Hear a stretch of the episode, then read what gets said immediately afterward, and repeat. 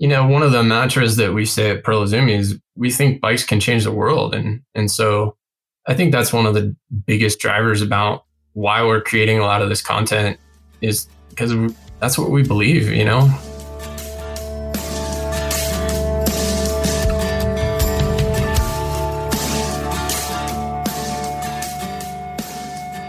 Welcome to Trail Effect episode 17. I am your host, Josh Blum. Trail Effect is a show that dives into the stories behind trails, the communities that embrace trails, and the people who rely on trails as a way of life. The goal of this show is to turn the stories you will hear from our guests into useful knowledge that can be applied to your community while providing some entertaining and inspirational content.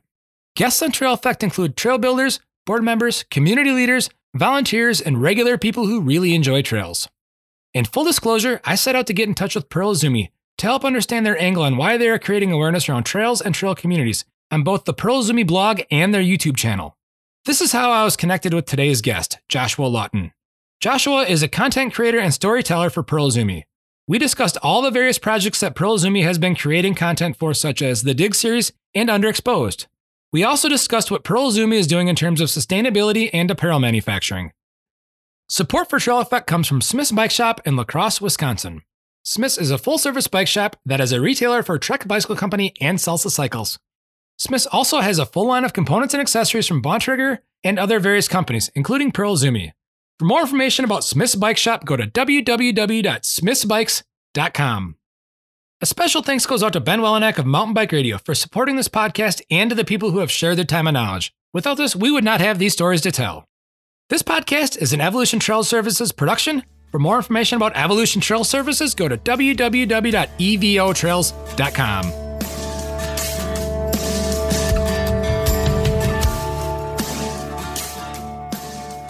I'm here with Pearl Izumi content creator and storyteller, Josh Lawton. How's it going today, Josh? Pretty good. How about you, man? Doing good. Let's get into your backstory a little bit, like how you got into what you're doing here at Pearl Izumi and maybe what's drawn you to this uh, this community of cycling in general. Yeah, so I kind of got my start. I was a photojournalist um, at new in the newspaper world. I like to call myself a recovering photojournalist you know, worked on a bunch of multimedia stuff there and went to grad school after I kind of saw where newspapers were headed to learn about different ways to tell digital stories. And then got a job with International Mountain Bicycling Association, uh, working for them on, um, you know, content and social media and membership stuff like that. And then I jumped over to Pearl Izumi and took this position creating content and producing content for the brand. Before you worked for IMBA, um, how long had you, how long had you been into mountain biking, or is that something you got into in college, or something even before that?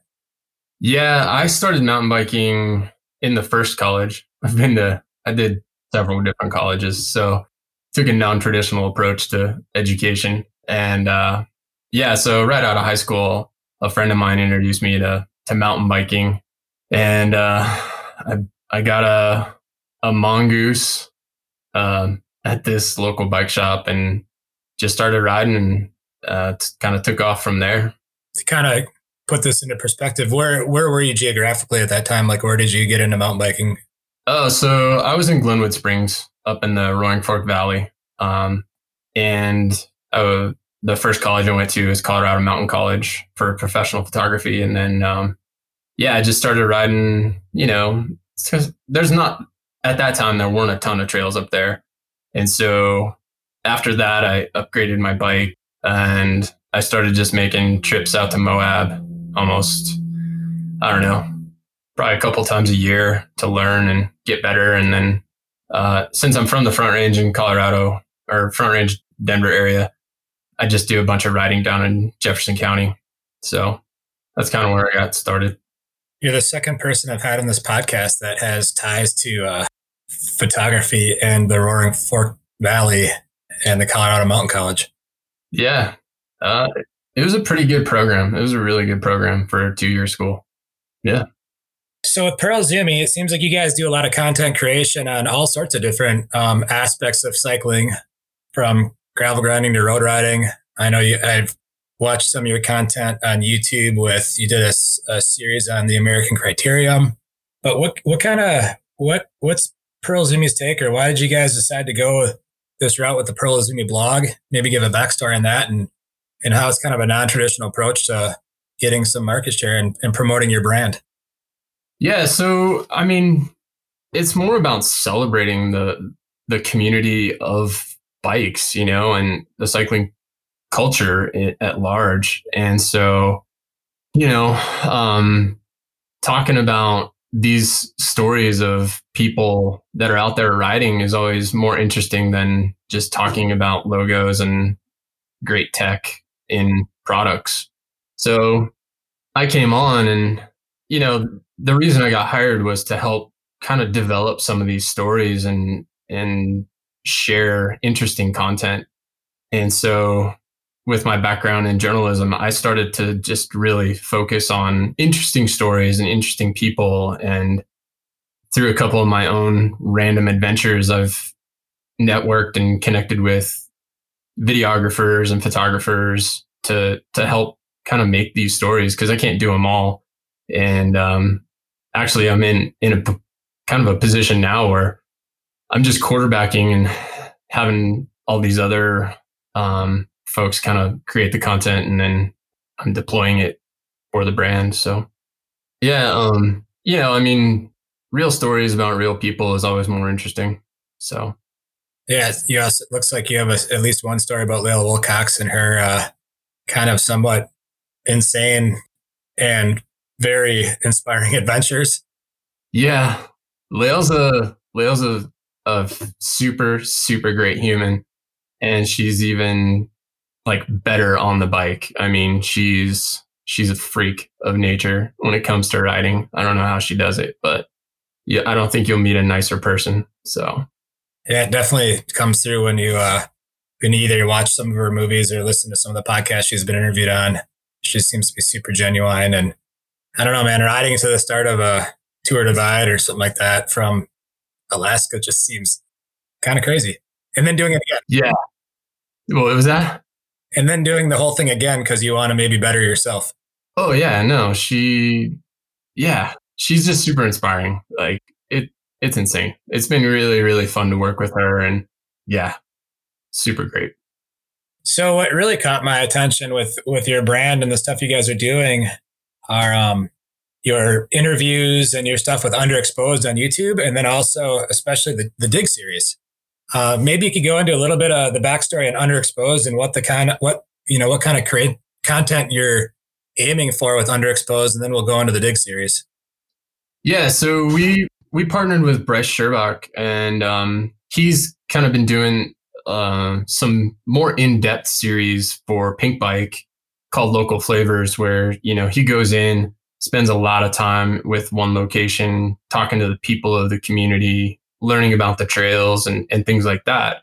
But they're more like really popular destinations, right? Mm-hmm. And um, we were talking, and he was like, Well, I go on all these travels and I find out all these other trails that people don't really know about. And um, so we came up with a the idea to just highlight some of these lesser known trails that you know are super fun and there's a lot of community behind them that are making the, these trails possible and kind of giving them a, some some shout outs if you will.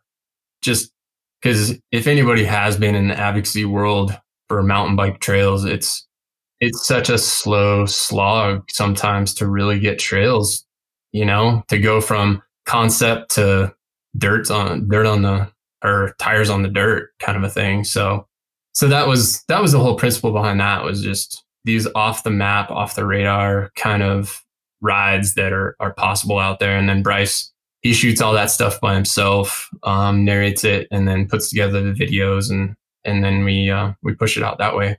Yeah, it's it's some really good content. And when you talk about the slog that it is for getting stuff done, we refer to that locally as the speed of government, which is the opposite of the speed of light.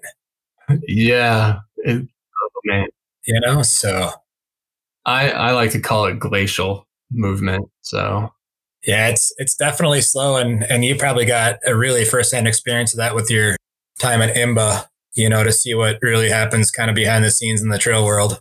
Yeah, for sure. I mean, and I think, you know, having that background in working at IMBA and that understanding that advocacy world a little bit more than a lot of people in the industry, I think that's lent itself to to kind of driving some of these these storylines, you know, and in the dig series, so that's where we're highlighting where these communities really come together in unique instances to to create trail networks that are are raising all boats, you know.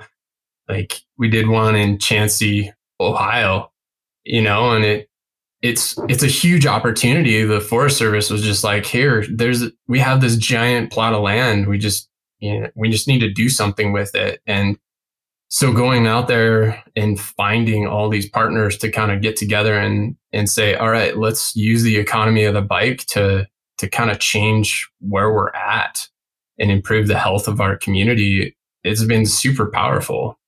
Yeah, it seems like the ecotourism side of things has really, especially in the last 10 years, really taken off for a lot of these communities like Chauncey, Ohio. You know, you see it a lot in the Northwest with old logging communities that have shut down that have used trails as their new form of their new economy.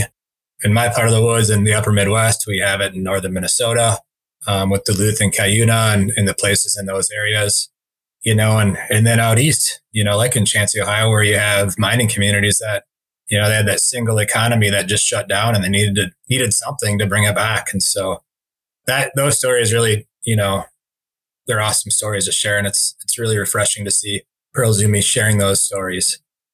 Um, how did you, how did you come across the Bailey's Trail System, which is the one in, in Chauncey or, and any of them, you know, cause you also did Fire Mountain.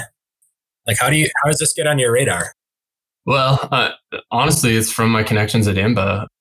I actually went to one of the first or third meetings of the um, of the various uh, I don't know what you want to how you want to phrase it, but uh, invested partners for that trail system. Um, I did a ride along with at the time it was regional directors, so the country was broken up into regions, and yep, there was you know an IMBA um, designated person out there to help all these individual groups kind of get things going and help them navigate, you know, that that speed of government hurdle. So um, I I just happened to be on the ride along for for the, one of the first meetings on that project, and you know, honestly, that was seven years ago.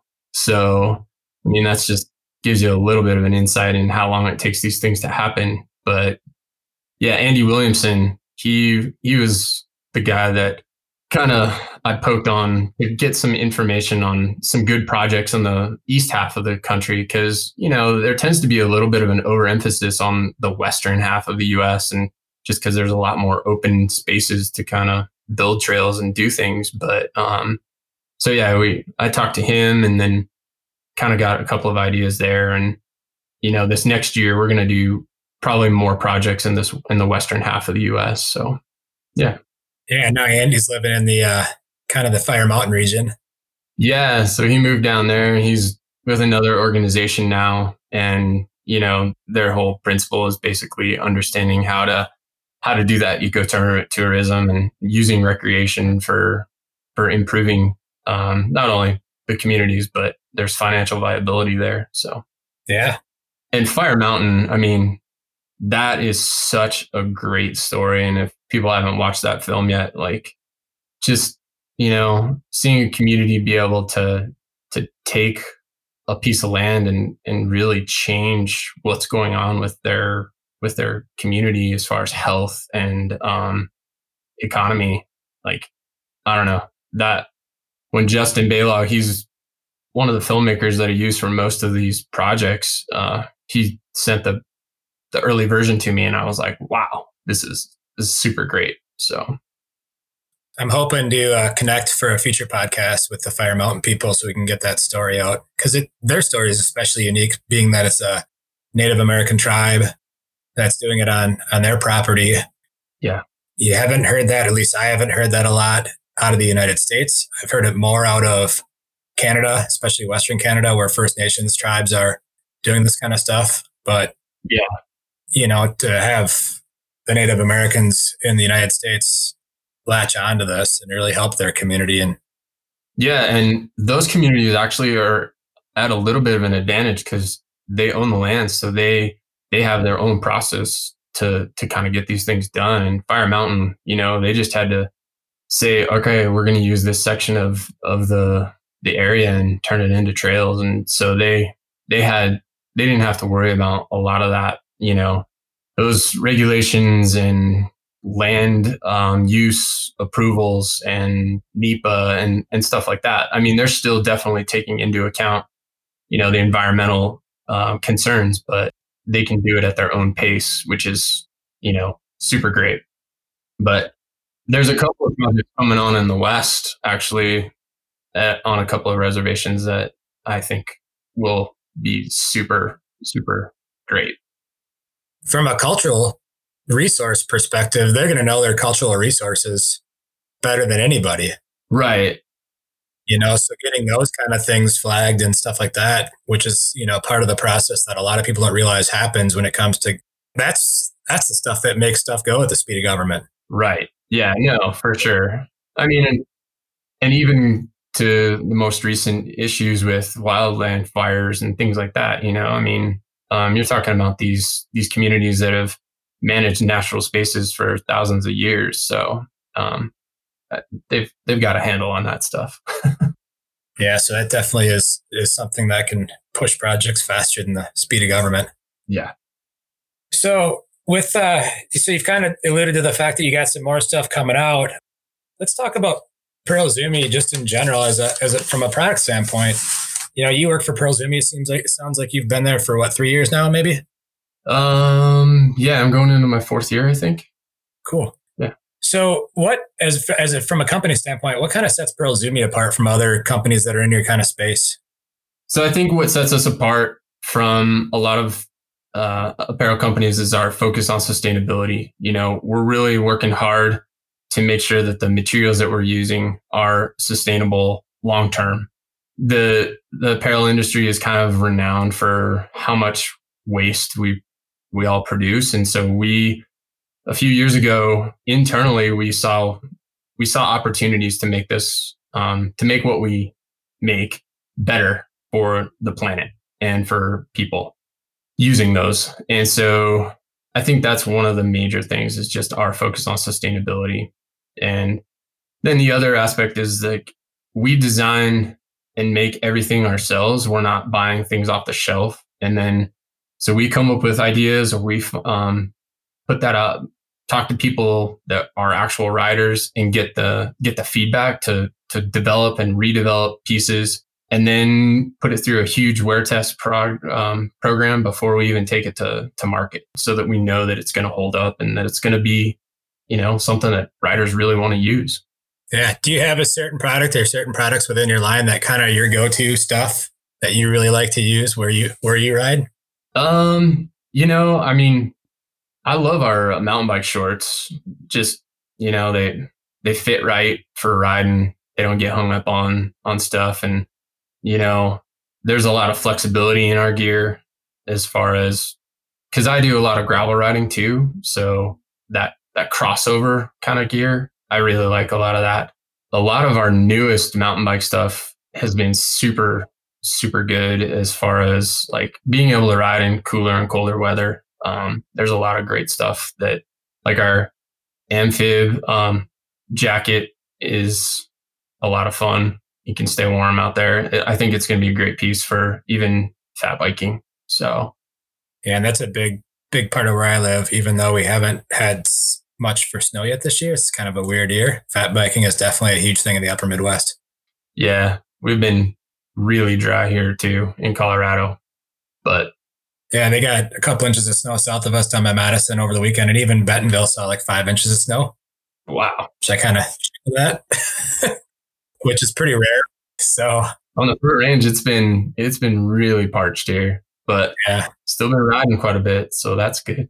Yeah. So yeah, well, that's same in my end. You know, I'm still riding dirt. Usually, it'd be grooming for fat biking and and hoping that conditions aren't warming up to where they're too soft. But it's been it's been good frozen hero dirt. Yeah. Do you have anything else in closing that you guys you want to touch on quick before we wrap this thing up? I, I mean, again, it just seems like there's not many companies that are doing what you guys are doing with promoting, especially these these communities that are really looking for their new economy. And even with your underexposed, like, you know, I don't know Bryce Scherbach personally. I've seen a lot of his work. His work is really good. Mm-hmm. A friend of mine who owns a bike shop about 30 miles from where I live randomly ran into Bryce when he was riding at, at their trail system a year ago.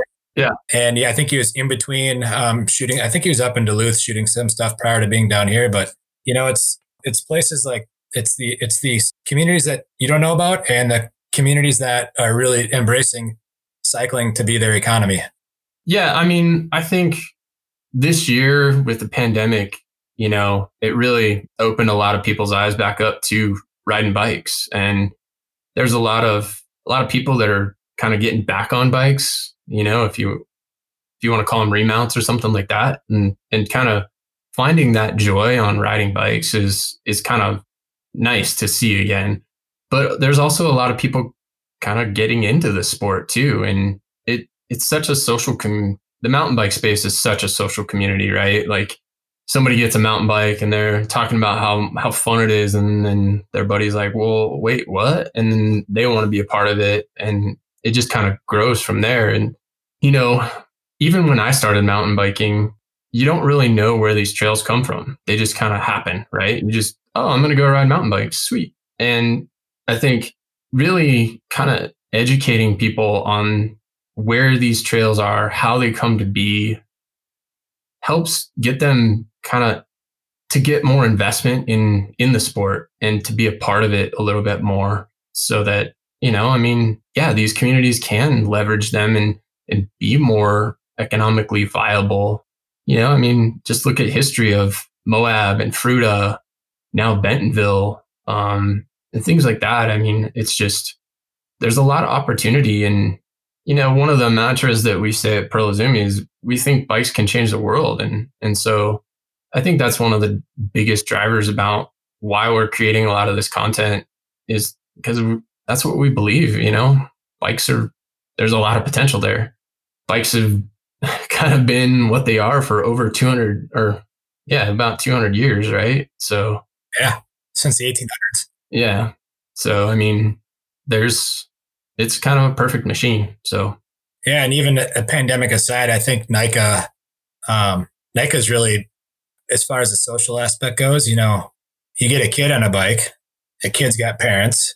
Now they're all of a sudden, you know, taking an interest in this and potentially they have siblings. Right. And other family members, extended family, and it just magnifies the whole thing. And so it's a great time to be in bikes. Yeah. And I think the women's groups, um, that yeah, pop up. You know, like one of our ambassadors, Jennifer Hess, she's up in Wyoming, and Curt Gowdy ran um, the zone, and you know, she started out with just like two clinics a year, and now she's doing, she's maxed out, and she's done ten of them uh, in a summer. Not this year because of COVID, but you know, like it's it's really surprising to see the women's groups kind of exploding with interest because you know they feel when there's women out there that kind of support women and give them uh, the opportunity to to succeed, it's it's super powerful. Yeah, for sure. And that sometimes I forget about that because my wife rides and I have two daughters that ride, and so I just sometimes take it for granted, and because it's just so I see it every day, right? Mm-hmm. But the women have been, I think, you know, worldwide have been taken off, and it's awesome to see. You know, seems like Bentonville comes up a lot in in the podcast that I do because they're the the new hotspot of cycling, but they have a, a Women of Oz program that is like hundreds of women. Yeah. You know, at all different levels. Yeah. No, for sure. I mean, a lot of our ambassadors are, you know, they're the ones that are kind of leading some of these women's groups and it's it's great. You know, more people on bikes, the better. Yeah.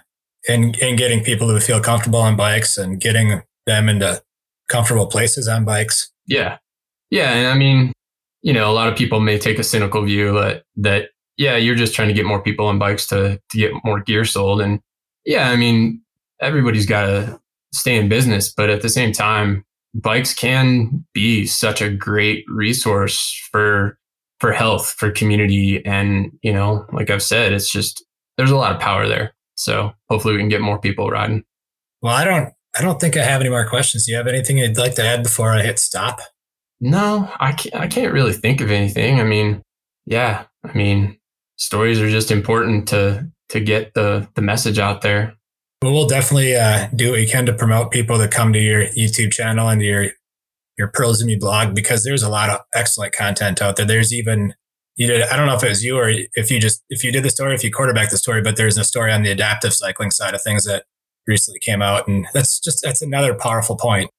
Yeah, yeah. I mean, and I think that's part of the storytelling that we're trying to do too, is to show all these different aspects of the community. It's you know, there's so many different styles of riding, even within mountain bike or just within gravel and bike packing. You know, like it's not monolithic. It's there's a lot of different people doing it for different reasons. I I always say a bike can be whatever a person needs it to be, whether that is, you know, fitness, exercise, um, release, transportation. I mean, there's a lot of opportunity there. And, and so, you know, highlighting adaptive riders, um, the, one of our ambassadors has this enormous Filipino mountain bike group in Las Vegas and Southern California.